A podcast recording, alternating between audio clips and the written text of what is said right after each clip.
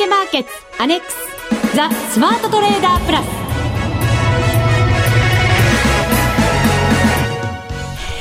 リスナーの皆さんこんにちは。内田まさです。この時間はザ・スマートトレーダープラスをお送りしていきます。まずは福福コンビにご登場いただきましょう。国際テクニカルアナリスト福永博之さん。こんにちは。よろしくお願いします。そしてマネックス証券の福島正さんです。こんにちは。よろしくお願いします。よろしくお願いいたしますさあもうすぐ1月も終わりに近づいてきましたけれども。本当ですね。あっという間ですよね。ねもう明日が金曜日で、はい、来週は本当にもう来週の金曜日は2月ですもんね。本当そうなんですよ。日銀の金融政策決定会合も終わって、はい、来週にはもう雇用統計という、うん、ね、マーケットは止まりません。休みなく。いや動いといてもらうと困るんじゃないですかやっぱり。本当にそうですね。そうですね、動いてもらわないと困ります、ね、確かに、はい、動く中でリスナーの皆さんがやっぱりチャンスをそこで狙っていくわけですからね。そういうことです。はい、はい、さあそんなチャンスをですね生かしていただく第13回 FX ダービーが、はい突然ではございますが、まあ、毎回突然なんですけど、今日からスタートいたします。本、当、い、きなりですね。はい。はい。予告なしで進めていきます。はい。いや、皆さん心の準備できてるかな？今してくださっていかと思います。すねはい、逆に、えーってひっくり返ってる方もいるんじゃないかと思いますいや、でもきっとあれですよね。あの、まあ、リベンジしようという人もいるでしょうからね。どうして私の顔をじーっと見ながら。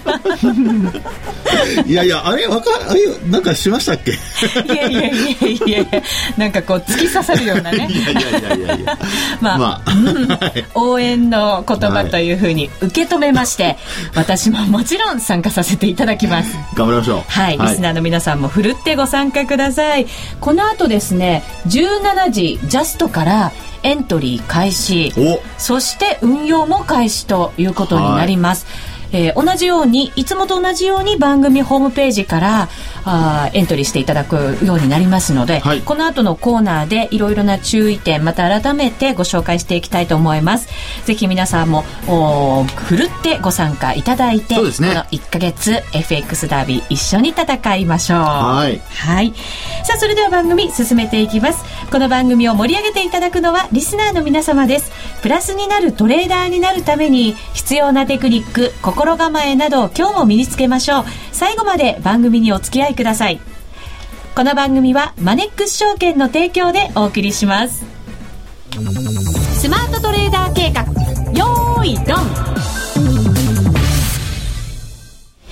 ザ・スマートトレーダー計画用意ドン。このコーナーではスマートなトレーダーになるためのノウハウ、実践テクニックについて教えていただきます。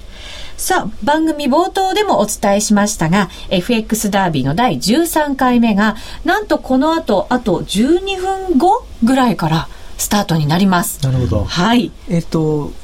ちょうど17時にアップさはい、されるんですかね。アップされる予定ですね。はい、毎回これは同じように恒例となっていますので、でね、17時ジャストに番組ホームページからエントリーください。えー、様々な注意点がありますので、実行委員長の福島さんから一つずつ、詳しく。ああのアップする前に。アップする前にですね。あの17時ジャストにもエントリーしていただけるようにですね、ね、はい、はい、先行して番組ではお伝えしていきたいと思います、はい、そうね、そういうところの準備は満点でございます。確かに。はい、はい、でですねあの、エントリーする際にもうこれ毎回言っているんですけど一番重要なのがですねえー、今回そのニックネームって皆さん入れてもらうんですけども、はい、えー、その、えー、ニックネームの下に振り仮名で、うん、えー、入れないといけない欄があるんですけども、はい、そこの振り仮名の欄にはですね、えー、必ずカタカナであのラジオっていうふうに、えー、入れてもらわないと、はい、えー、ダービーに参加したことになりません、はい、これでだからの検索するわけですよね参加者を、ね、はい、なので必ず振り仮名のところにはあラジオとカタカナで入れてください。はい。その他の名前はもう全然入れないで、ラジオだけを振り仮名で入れてほしいんですよね。はい、はいなので、えー、ニックネームを何何でもいいので、まあ、内田さんだったらウッチーですよね。はい。ウッチーって入れ入れて、その次のボックスの振り仮名には必ずラジオと入れてください。はい、3文字だけを入れてください。はい。でそれからですね、あとはまあ、注意点というか、えー、証拠金がですね、もともと選べるようになっていますので、はい。えー、確か300万500万、1000万ですかね。100万、100万、500万、1000万ですね。で、すいません、内田さんにこう。私、あの、12回ももうチャレンジしてますから、詳しいですよ。確かに確かに。はい。で、まあ、証拠金は当然、たくさんあった方が、えー、それだけ取引、あの、できますので、はい、まあ、1000万円の方に、えー、チェックしていただいて、えー、スタートいただきたいなと思います。そうですね。前回優勝したあなたも、ダメだった私も、全員同じスタートラインで、1000万円でスタートしたいと思います。はいそれぐらいですかね。そうですね。ま、あと、お名前のところが、本名はできれば控えてほしいですね。あの、これはあの、毎週、えー、ラジオ日経さんのホームページに、えー、ブログのホームページにランキング発表がありますので、はい、そこにやっぱり本名があの出てしまうと、やっぱり困っちゃうと思いますので、はい、なるべくこう、なるべくというか必ず、うん、あの、本名以外で、もう本当何でもいいですので、ただ、うちウッチだけはダメなんですよね。そうなんです。はい、私がですね、これ定番で使っておりますものですから、定番。はい。はい、そうなんです。できればウッチ、いや、必ずウッチは避けていただいて、毎回ウッチは何々とかっていうね、あの、面白い名前を皆さん使ってくださる方も多いんですけれども、はい、ウッチという3文字だけはやめてください。はい。はい、ご協力お願いいたします。以上、3つが大きな注意点ということになります。すねはい、えー、今日17時ジャストから番組ホームページでエントリー開始ということになりますので、ぜひ皆さん、まずは番組ホームページご覧いただければと思います。また、豪華商品も今回もしっかりとご用意いただいているということになりますので、はい、えー、このあたりを期待していただいて、これは5時にわかるわけですね。そうなんです。今、私もクリックしてるんですけど、ええ、5時にならないと出てこないですね、やっぱりね、ね当然のようにね、はい。はい。この後お伝えしたいと思いますので、えー、ぜひ皆さんもふるってご参加ください。はい、というわけで、ダービーが開始になります。もちろんリアルでやってらっしゃる方も多いと思いますけれども、うん、ここからの相場展望をいただいて、どのあたりに注意が必要なのか教えていただくことにいたしましょう。はい。はいえー、まずですね、現在のレートですが、ドル円が89円35銭から36銭あたり、ユーロ円が119円飛び7銭から11銭となっています。えー、今日、前場中頃過ぎぐらいからですよね、はい、またさらにこう、円安方向へとはい、動き始めた形になっておりますけれども。そうですね。うん、あの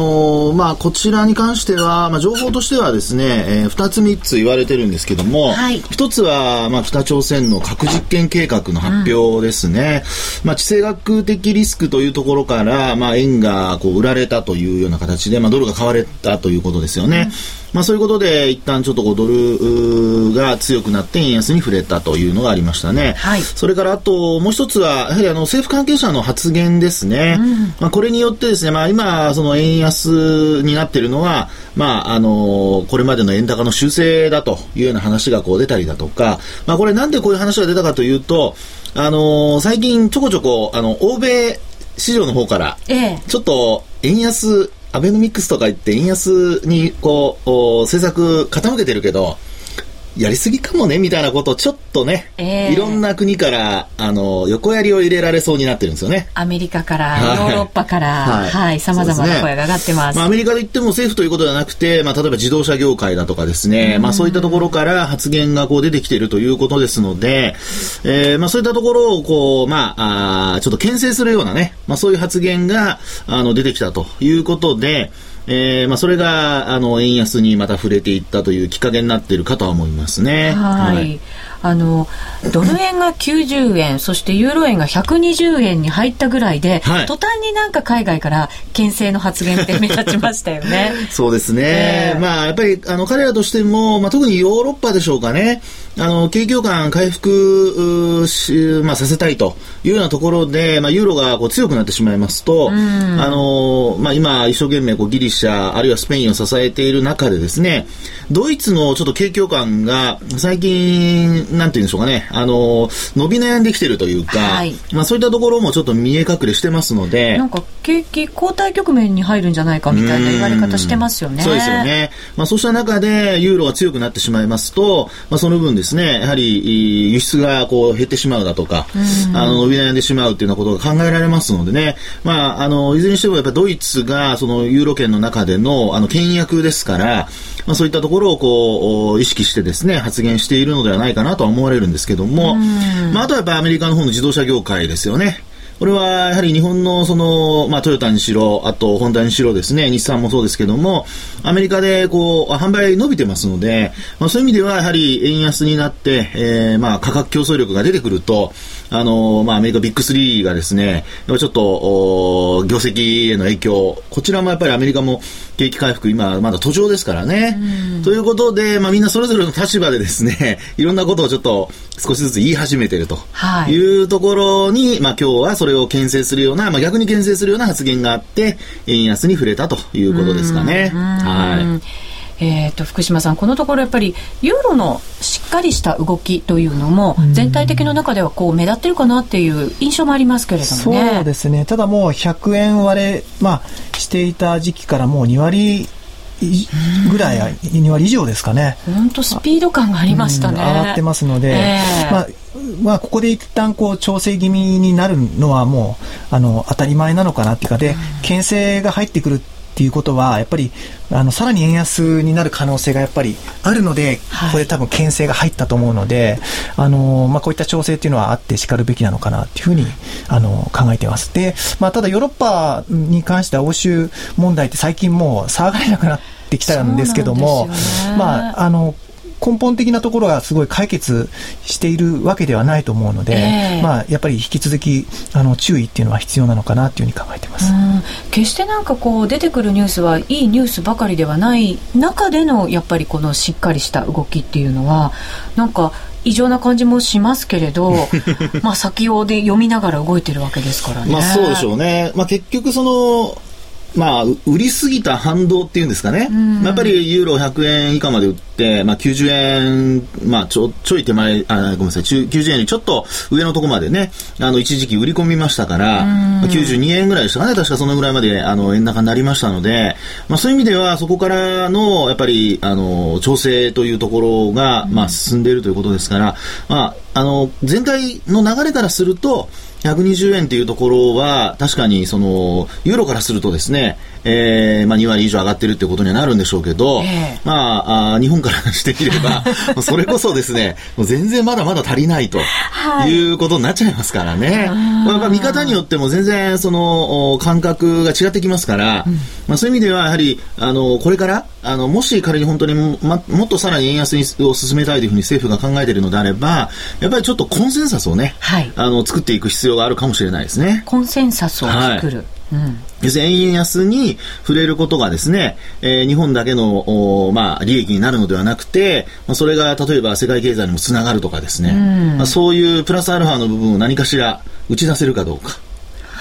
もし打ち出せないとなると、もういずれにしてもどっかで、ややっぱりその福島さんさっきおっしゃったように、円安進み気味になると、またちょこちょこ横やりが入るというようなことは考えられそうですよね。うん、ああ、はい、なるほど。日本の景気が回復することで、それで世界にいい影響を及ぼせるんだというところを、はい、そうですね、はい、しっかりと打ち出しながら、えー、世界経済引っ張るのに中国だけじゃないよっていうところを見せられればね、ええ、いいとは思うんですけどね。はい、はい来週には FMC があるんですね。ああ、そうですね。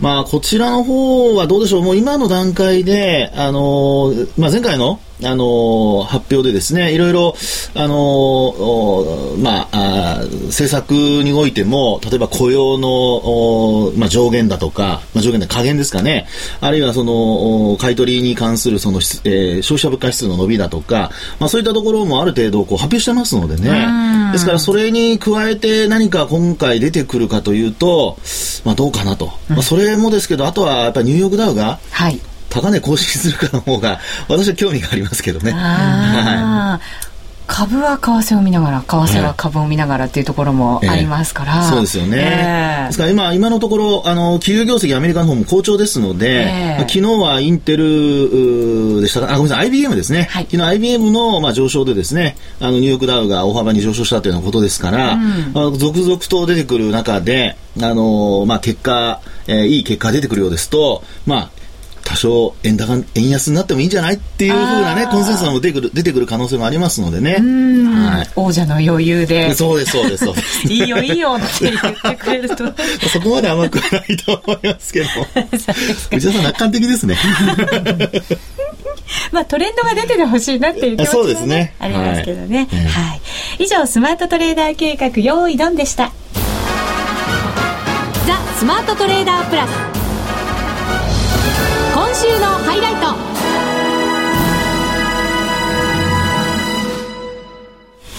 ザ・スマートトレーダープラス今週のハイライトです。えー、先週から信用取引を取り上げていますが、はい、えー、信用取引新しくなりましたという話は先週いただきました。そうですね。はい。はい、ということで、さらに実践的なお話伺っていきましょう。今回はですね、信用取引、リスクを理解してリターンを積み上げようと題してお送りします。はい。はい。まず、信用取引のリスクから、はい。はいリスクというとですね、まあ、あのー、これまでね、あのこの番組では FX を、あのー、結構こう取り上げてやってるわけですから、まあ、そういう意味ではもう FX のイメージを皆さん持っていただければ、うん、まあ、あの、株、あるいは信用取引のリスクっていうのはね、お分かりいただけると思うんですけども、あのー、まあ、FX と、まあ、若干違うところですかね。あの、レバレッジっていうふうにこう、FX でも言いますけども、現状25倍ですよね、FX ですよね、うん、最大で。うん、で、まあ、信用取引の場合ですと、レバレッジは3倍までなんですね、今のところね。はい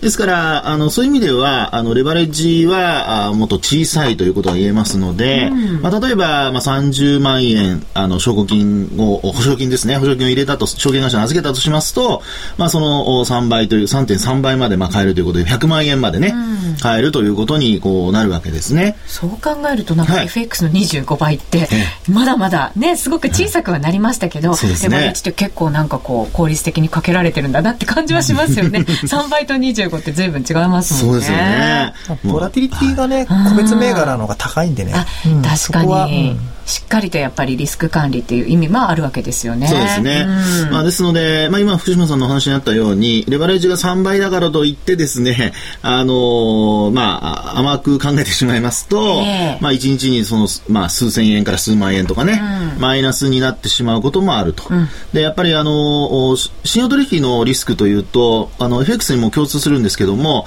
あの、結局その保証金が、あの、担保不足になってしまいますと、こう、お衣装っていうのが発生しちゃうんですね。怖いですよね。はい。で、FX の場合ですと、まあ、中には強制ロスカットという形で、えー、あの、もう、保証金の額、証拠金の額が例えば100%切ると、もう自動的にロスカットされたりだとかっていうケースがあったりするんですが、うん、メールが来るんですよ。そうですか。悪魔のメールが。悪魔じゃないです そうですよね。守ってくれてるわけですからね。でもね、ちょっとドキドキする。いやいやいや。あの、マネックス証券さんの場合ですと、あの、見守るくんとかね、はい。いろんな、あの、サービスありますからね。そうねいう意味では、あの、まあ、内田さんの言うメールとはまた別のメールが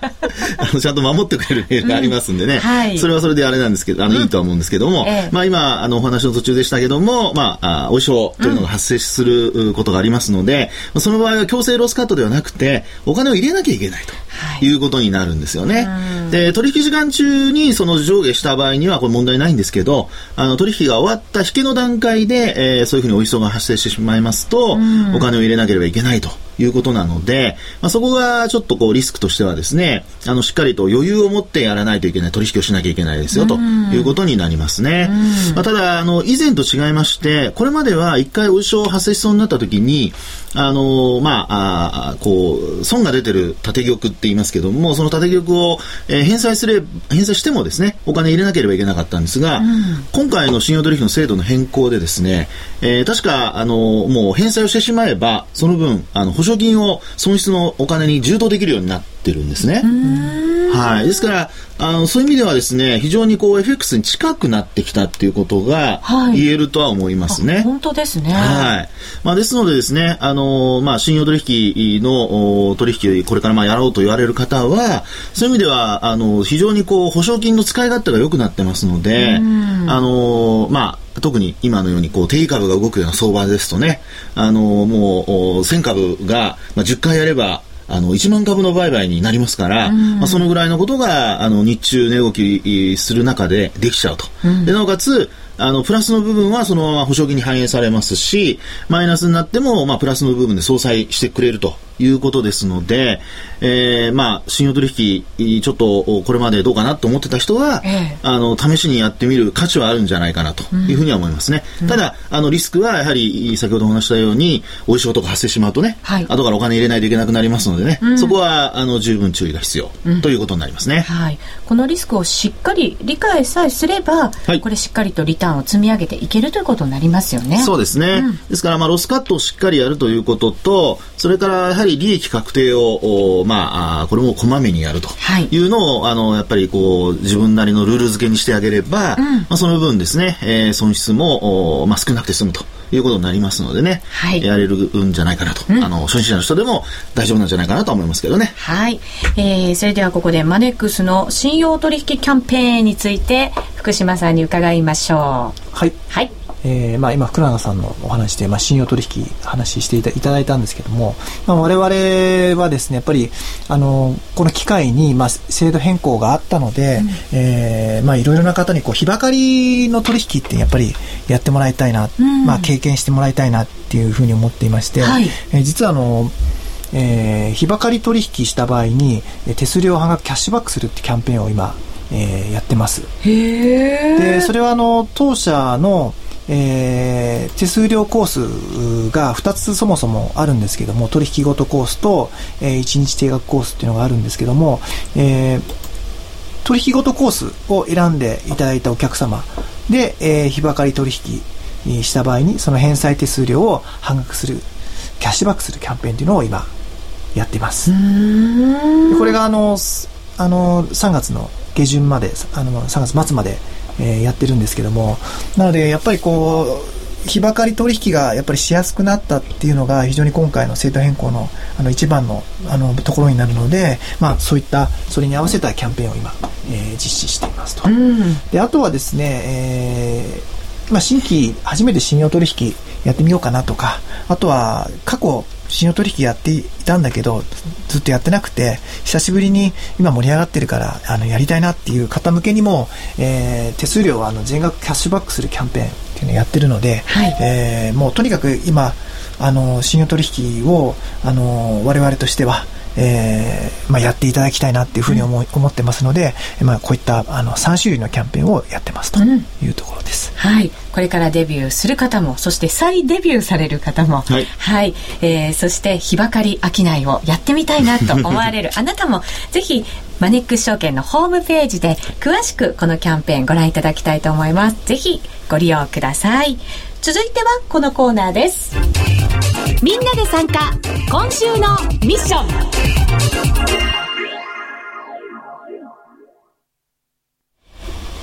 このコーナーは福島さんから毎週出される今後1週間のミッションを発表していただくコーナーです。えー、今ホームページ確認しましたところエントリーがもうできるようになっています、はい、第13回 FX ダービーいよいよスタートいたしましたぜひ皆さんも番組ホームページからエントリーしてください実行委員長入賞者の方にはどんな景品がいただけるんでしょう、はいそうですね、第1位がですね、えー、マネックス賞になってますね。はい。えー、全国共通百貨店商品券3万円分。3万円分。ですね。はい。勝ち取れ。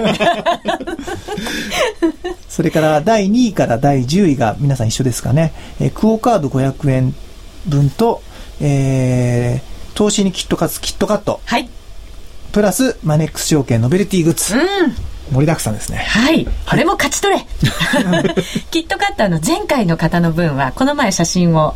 撮りまして、はい、そうですね。はい。私たち3人がビールを手にした。ああ、そうでした、そうでした。はい。そんな写真を実は使わせていただいていて、毎回違う写真を、はい。はい。ね、あのー、デザインしながら使ってますので、それも集めていただけると、はい、いいんじゃないかと思います。うちも今まで全部あるんですよ。いや、それは。えー ちょっと自慢です。いやいやいやはい。それからですね、まあ、あの、上位の、あの、方には今みたいなこう景品をプレゼントするんですけども、はい、特別賞として、まあ、これはあの単純にあの抽選になるんですけども、うん、えー、特別賞としてあの今言ったキットカットを20名様にプレゼントするとい。うおまけがあります、はい、参加いただいた方の中から抽選で20名様にプラスではい、キットカットをお送りいたしますので、ぜひ皆さんも、おこの商品を勝ち取っていただいて、はい、えー、これからの投資に役立てていただければ、投資に、キットカツキットカットですからね、はい、はい、力にパワーにしていただきたいなと思います。えー、番組ホームページからすでにエントリー開始となりました。ぜひ詳しくは番組ホームページご覧ください。ということで、福島さん、スタート1週間のミッションいただきます。はい、そうですね。はい。えっ、ー、と、今日はですね、まあ、実は前回第12回内田さん最後すごい落ち込んでしまったるじゃないですか、はい、でなので第1回目のミッションは内田さんに選んでもらおうかなと思って。えー好きなのでいいんですか、はい、ただ米ドル円はもしかしたらその来週の雇用時計のタイミングがいいかなと思ってるので。そうかそうか、えー、じゃあそれはやめて。じゃあ。得意な通貨ペアがいいんじゃないかなってやっぱり最初ね一気にこう稼がないと、そうですね。いけないと思うので、えー。やっぱりでも動いてるものの中からいけるのがいいかなと思うんですけど、ね、はい、はい、じゃあ今までえいい思い出のある通貨 いいと思いますよ、はい。5ドル円で。あ、やっぱり。あ、やっぱり。そうかなと思ったんですけど。そうですか。はい。はい。見透かされちゃいましたけど、5ドル円でチャレンジしたいと思います。ぜひ皆さんも、おミッション、チャレンジしてみてはいかがでしょうか。さあ、マネックス証券からその他にもお知らせいただきましょうか。信用取引に関してはさっきまとめていただきましたので。はい。そうですね。えー、あと他にはですね、まあ、2月2日にです、お客様感謝デーを東京で、まあ、今回やるんですけども東京でもうすぐですね、はい、えー、で申し込みがもう終わってしまっていて、うん、あの今日の10時前だったので、うん、えー、申し込みは終わっているんですけども、まあ、実はその会場で今回やるんですけど同時にカメラを今回入れて、ええ、リアルタイムで動画配信も予定してます。へえじゃあ来られなかった方も見ることができるわけですね、うん、あの全国のなあのパソコンさえあれば、ええ、あの視聴することができるので、まあ、しかもリアルタイムで見ることが今回できます、まあ、そういった取り組みを今回初めてやるので、うん、ただそのリアルタイムで見れる視聴も先着で、えー、一応5000名までになっているのではい、しかもまあ当然当社に口座をお持ちでないと見れないので、まあ、そういった条件があるんですけどもリアルタイムで、まあ、今回あのパソコンで、はい、えー、公演が見れるということになってます、うん、なかなかないねことですから。ですね、ねはい、あの東京に行きたくてもちょっと遠くて行けなかったよっていう方も多いと思いますからぜひ、えー、5000名まで入れる、ね。はい。ということになりますのでこちらもお申し込み。あこちらはですね、はい、当日ですねあの当社のホームページで、えー、ボタンを押すだけで見れる仕組みになってますので、こちらはウェブ上で見る場合は申し込みは特に必要ログインをしないといけないんですよね。ログインはしないとダメですね、ログインしてからですね。はい。まあでもなるべく早めに行っていただかないと5000名の限定ということになりますからね。そうですね。はい。なんかこう注目される方とか出演されるんですか？そうですね。今回は、えーまあ、藤巻さん藤巻ジャパンの藤巻さんとあとはその伊藤元重さんですね、うん、やっぱりあの伊藤先生と当社の松本社長の、はい、社長松本の対談っていうのがあるのでへえ、まあ、豪華ですね。そうですね。そこがやっぱり一番の目玉になるのかなっていうふうに思ってます。日本経済しっかり語ってねいただきたいですよね。はい。うん。はい、えー、ぜひ皆さんも2月2日になりますので、はい、この辺りしっかり頭に入れといてください。お願いいたします。以上みんなで参加今週のミッションでしたということであっという間にお別れのお時間が近づいてきました、はい、第13回 FX ダービーいよいよスタートいたしました。皆さんもご参加ください。ここまでのお相手は福島正と福永博之と内田まさでお送りしました。それでは皆さんまた来週。